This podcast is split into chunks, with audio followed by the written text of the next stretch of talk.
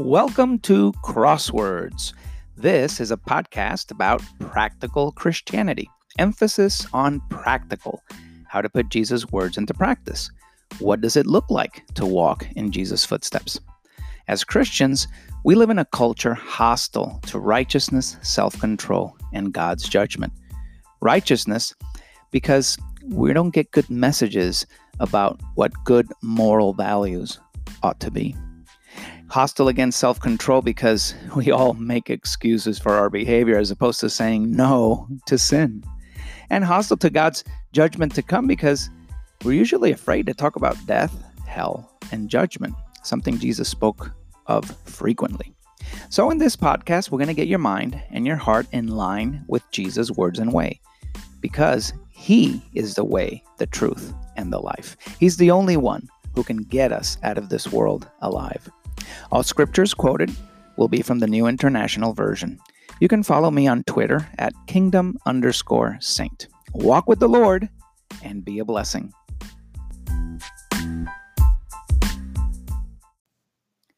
If you do a search on the phrase one thing in the Bible, you'll come up with exactly 16 verses that contain the phrase, at least in the NIV. I found 5 significant occurrences that speak to what our priorities should be in this life. These one things are emphatic about what our thoughts should dwell on and where our attention should be. They direct us to remain sober and alert and to be cautious about the pitfalls that face us as we walk in Jesus' footsteps. We will examine each one of those in this podcast. The first one thing is, seek the Lord with all your heart. Psalm 27 verse 4, David writes, "One thing I ask from the Lord, this only do I seek, that I may dwell in the house of the Lord all the days of my life, to gaze on the beauty of the Lord and to seek him in his temple." So the first one thing is mentioned by David in this psalm. As we examine each of the one things, we're going to get into the theology behind them and then into the practical applications. So what's the theology behind what David says here in Psalm 27 verse 4? Well, he says, "One thing I ask of the Lord." So what's the one thing you keep asking the Lord besides this, which David asks? I'm often tempted to just ask him to be healthy or to have enough money to pay the bills or for my family's salvation if they're not saved. Maybe all these are motivated by fear, no? I think I need to refocus and make sure I am secure, dwelling in his house, gazing on his beauty, and making sure that this is what I seek. He says, "This only do I seek." No special meaning here. To seek is to secure, to exact, to commit to finding what you're searching for. What are you searching for and why? Is what you're searching for tied to this earth? Is it something material? Is it something tied to this existence, to this temporal age?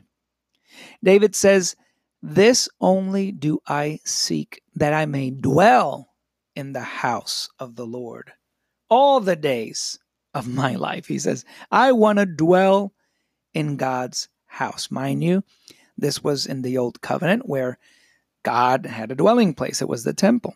So David wanted to dwell there, and to dwell means to make an abode, to live in it. He says, "I want to dwell in the house of the Lord and gaze on the beauty of the Lord and seek him." That's the second time he mentions that he wants to seek him. To gaze upon is to contemplate, as in a state of awe, to look intently and study what you're looking at. To engage both your mind and your emotion, your intellect and your soul. This second seek here is a variation on the first one. This one has to do with meditation and reflection.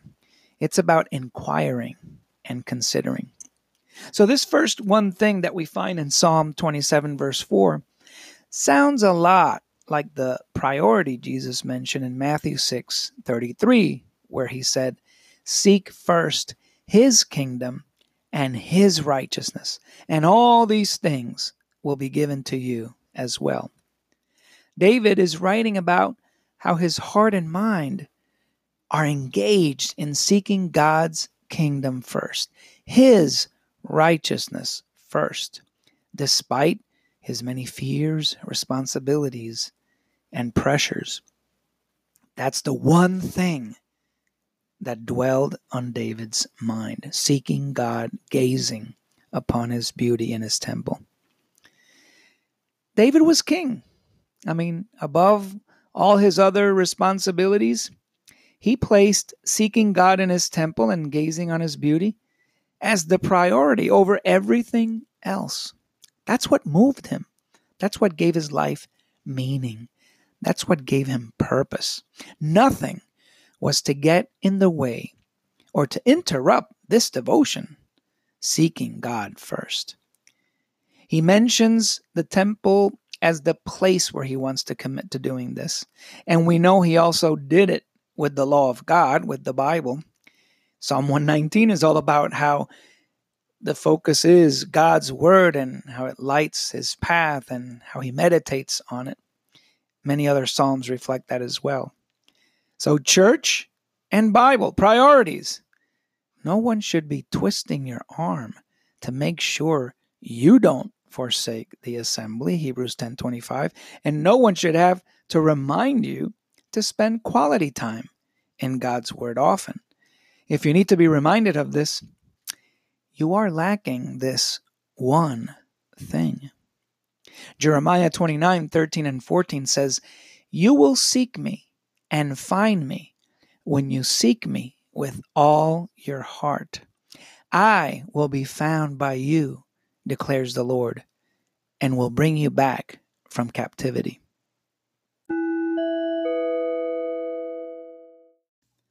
The second one thing we find in Mark 10:21. This one has to do with having your treasure in heaven. Jesus looked at him and loved him. "One thing you lack," he told the rich young ruler. "Go sell everything you have and give to the poor, and you will have treasure in heaven. Then come, follow me." Jesus is speaking to the rich young ruler who asked him, "What must I do to inherit eternal life?" Jesus corrects him first on his erroneous perspective about what is good. He answered, "No one is good except God alone." Well, seems like this young man's idea about goodness was flawed. Maybe he thought he could be good. He probably saw people as good and bad, and Jesus had to help him see reality. Then he would understand the next thing Jesus said, the one thing he needed. He had to get rid of everything that would prevent him from giving his heart to the Lord, everything he probably thought of as good. This man was not able to give up everything because he had great wealth. He probably saw his own identity tied into what he had accomplished, what he had amassed. He probably thought he had it good. Jesus warns that it is hard for the rich to enter the kingdom of God. Even though the disciples were not rich and had left everything to follow Jesus, they exclaimed, "Who then can be saved?" Jesus said, "Well, with God all things are possible." And he proceeded to tell Peter that those who had left homes, families, careers, or property for him would receive 100 times as much in this age with persecutions, and in the age to come, eternal life. Let me ask you, where is your treasure? Matthew 6:21 says, "Where your treasure is, there your heart will be also." If you got the first one thing correct, if you're seeking the Lord with all your heart, guess where your treasure will be? Your treasure will undoubtedly be where the Lord is, in heaven. But let me ask you this. Do you think you have it good? Are you like the rich young ruler? Are you worried that you need to be good? Or that the good things that you see surrounding your life, you cannot get rid of? Can you be good without Jesus' righteousness? Here's another way to ask the same question. Do you deserve good things? That's what we have to ask ourselves here in our American culture. Do you fight when you don't have the good things you think you deserve to have? That's a tough question, right? Because we get very legalistic when it comes to our well-being. We demand, we sue when we don't get the quality or the good things we think we deserve. Do you deserve God's mercy? Romans 3:10-11 says, "There is no one righteous, not even one. There is no one who understands. There is no one who seeks God." It's hard to hear that our heart is not good. But there is hope. In Isaiah 33:6, we read, "He will be the sure foundation for your times, the Lord God, a rich store of salvation and wisdom and knowledge. The fear of the Lord is the key to this treasure," Isaiah says. So when you fear the Lord, storing your treasure in heaven, where you're convinced everything good is, then you will be ready for the next one thing. The third one thing is sitting at the Lord's feet and just listening. We get this one from Luke 10, verse 42, where Jesus says, "Few things are needed, or indeed, only one. Mary has chosen what is better, and it will not be taken away from her." Of course, this is the occasion where Mary and Martha had invited Jesus over, and perhaps a few other people, and Martha was busy with all the preparations that entailed. It was a good thing she was trying to do. But Jesus is reminding them that only few things are needed. We tend to get distracted when trying to impress people. Perhaps the echo of disapproval or criticism keeps our OCD from the one thing that we need. Sometimes it's not us. It's other people's distractions that get us distracted. Just remember this. Your emergency doesn't warrant an emergency on my part. Your lack of planning or your bad planning or your procrastination doesn't constitute an emergency on my part. Your problem is not my emergency. Jesus says, indeed, only one thing is needed. Only one filter is really needed to gauge if we're pleasing the Lord. If we're seeking Him with all our heart, are we gazing on Him as we sit at His feet? What Mary chose, to just sit at His feet and listen to Him intently. Perhaps like David wrote in that psalm, gazing upon His beauty. Are you listening intently to Him? Or are we distracted by what we think others think we need to do?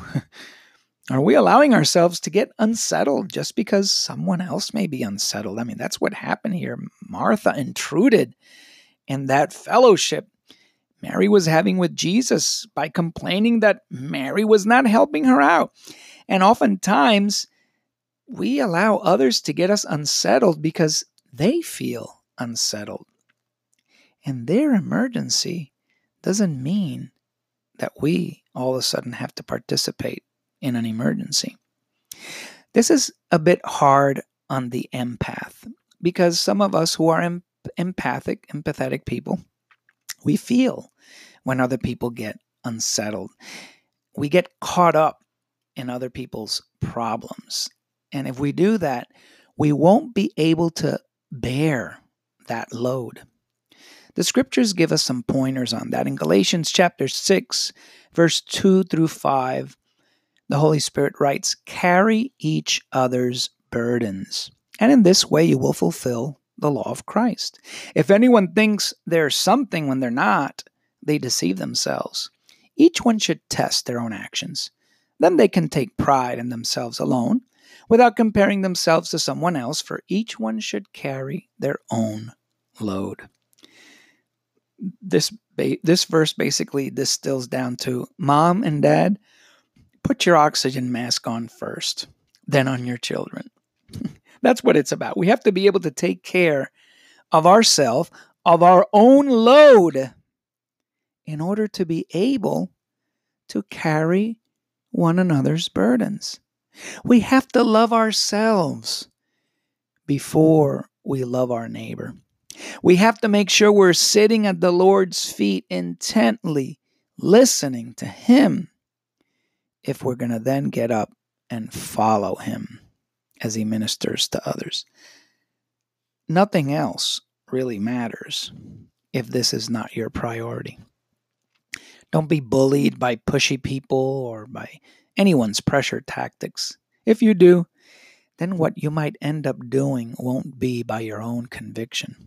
You know, salespeople, they know this human trait and sometimes use it to victimize you again and again. They have all these specials. Buy one, get now free. You got to do it now. You got to buy it now before the special is over. They pressure us. They appeal to our empathic behavior. Someone in the church or even in your own family may try to guilt you into doing something, oftentimes because they failed to plan, or maybe they procrastinated or were just plain lazy. And caving in to their plea won't help them. Be reminded of this tip here in Proverbs 19:19. A hot-tempered person must pay the penalty. Rescue them, and you will have to do it again and again. I know this one is talking about a hot-tempered person, but this applies to anyone who is led by their heart, who's led by their emotion, because those are the people that tend to need to be rescued. But if you rescue people controlled by their emotions, you're going to have to do it again and again. You must let them pay the penalty. You must let things fail at times, because failure is oftentimes our greatest teacher. Matthew 22, verse 37 through 39 says, "Love the Lord your God with all your heart, and with all your soul, and with all your mind. This is the first and greatest commandment. And the second is like this: love your neighbor as yourself." The fourth one thing is forgetting what is behind and straining towards what is ahead. Comes from Philippians 3:13.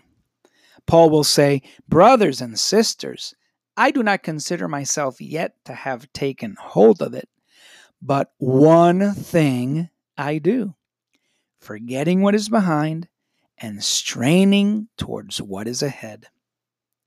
Forgetting what is behind means let go of those ghost chains of the past that sometimes make you feel like you're still bound. Your old man, your old personality. Let it go. You're not defined by your past anymore. Forget what is behind. Don't be limited by those glass walls you thought up, the limitations that you think you have because of what other people told you you were in the past, what other people tell you you are now. You're not any of that. If you're in Christ, you're new. You got to let your old identity go. Leave it behind. It is the living dead. Instead, strain towards what is ahead. 2 Corinthians 5:17 says, if anyone is in Christ, the new creation has come. The old is gone, the new is here. You're forgiven. You're redeemed. The Holy Spirit says in 1 Corinthians 6:11, that's what some of you were. All those sins, all those things that used to define us, all the things that made you fail. But he says, you were washed, you were sanctified, you were justified in the name of the Lord Jesus Christ and by the Spirit of our God. Romans 8:30 says, those he predestined, he also called. Those he called, he also justified. Those he justified, he also glorified. These are the magic words that you have to hold on to. Washed, sanctified, justified, glorified. This is what defines you now. This is what you're meant to be in Christ. And there will be more in the age to come. There's nothing that chains you down. You have overcome. You have to ask yourself, do you trust Jesus' headship in your life? Is he really your Lord and Savior? Lord means that when Jesus says something, you say yes. There is no saying no to God. You got to say no to your heart, to your passions, not to God.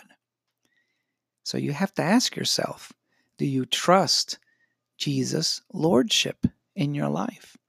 What are you not surrendering to Jesus? What are you being obstinate about in your life? What idols are you still trying to resurrect and worship? Who are you pursuing? Or are you distracted like Martha, doing a million things when only one is needed? Are you trying to store up treasures on earth? Or is your heart in heaven? All these are crucial questions to determine if you're following in this fourth one thing, forgetting what is behind and straining on towards what is ahead. Well, the reminder for us is in 1 John 5:4-5, where he says, everyone born of God overcomes the world. This is the victory that has overcome the world, even our faith. Who is it that overcomes the world? Only the one who believes that Jesus is the Son of God.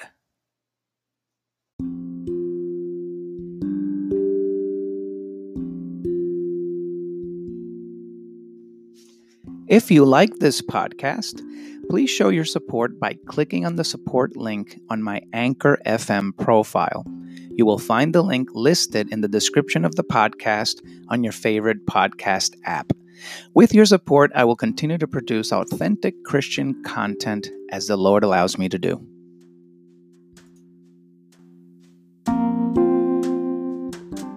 And so we've come to the fifth and last one thing. The Lord is patient and does not want anyone to perish.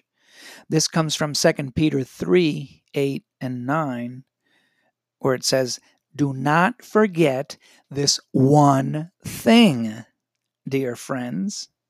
With the Lord, a day is like 1,000 years, and 1,000 years are like a day. The Lord is not slow in keeping his promise, as some understand slowness. Instead, he is patient with you, not wanting anyone to perish, but everyone to come to repentance. We don't see time like God does.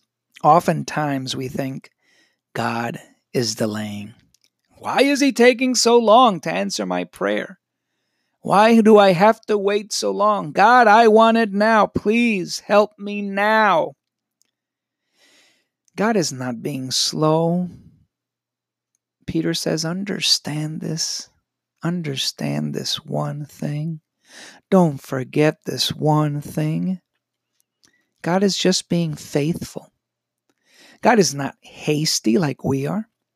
He is patient. God began a good work in you. Remember that. Philemon 1:6, and he will see it through to completion. He will see it through. You need to trust him. It's going to take time.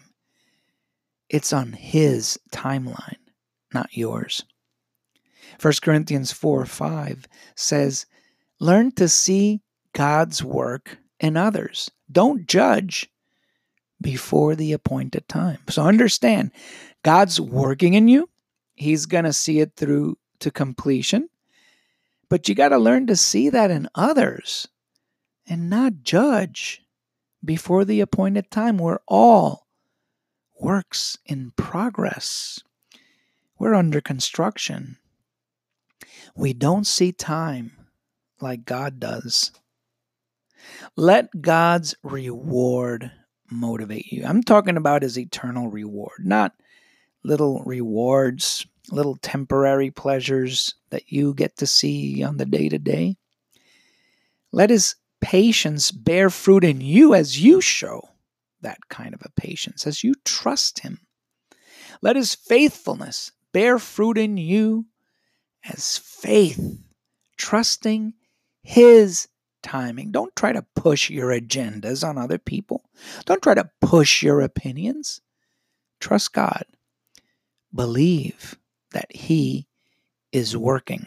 Let your faith and his love compel you to care for what God cares most of all, and that is that people repent and are saved. That's what he's concerned about here.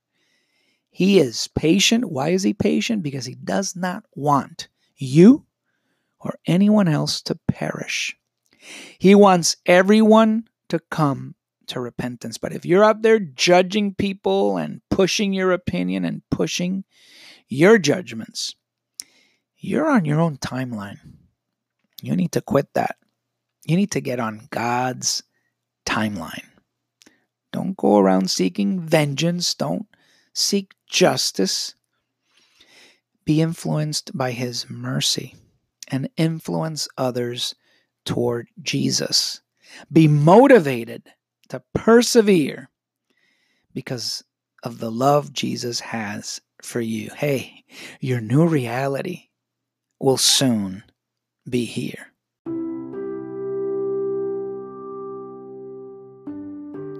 Thank you very much for listening. I hope the Lord gave you insight into conforming to Jesus with today's message. I always appreciate feedback. You can send me your thoughts, musings, and comments directly through the Anchor app. You can also contact me on Twitter at kingdom_saint. Walk with the Lord today and be a blessing.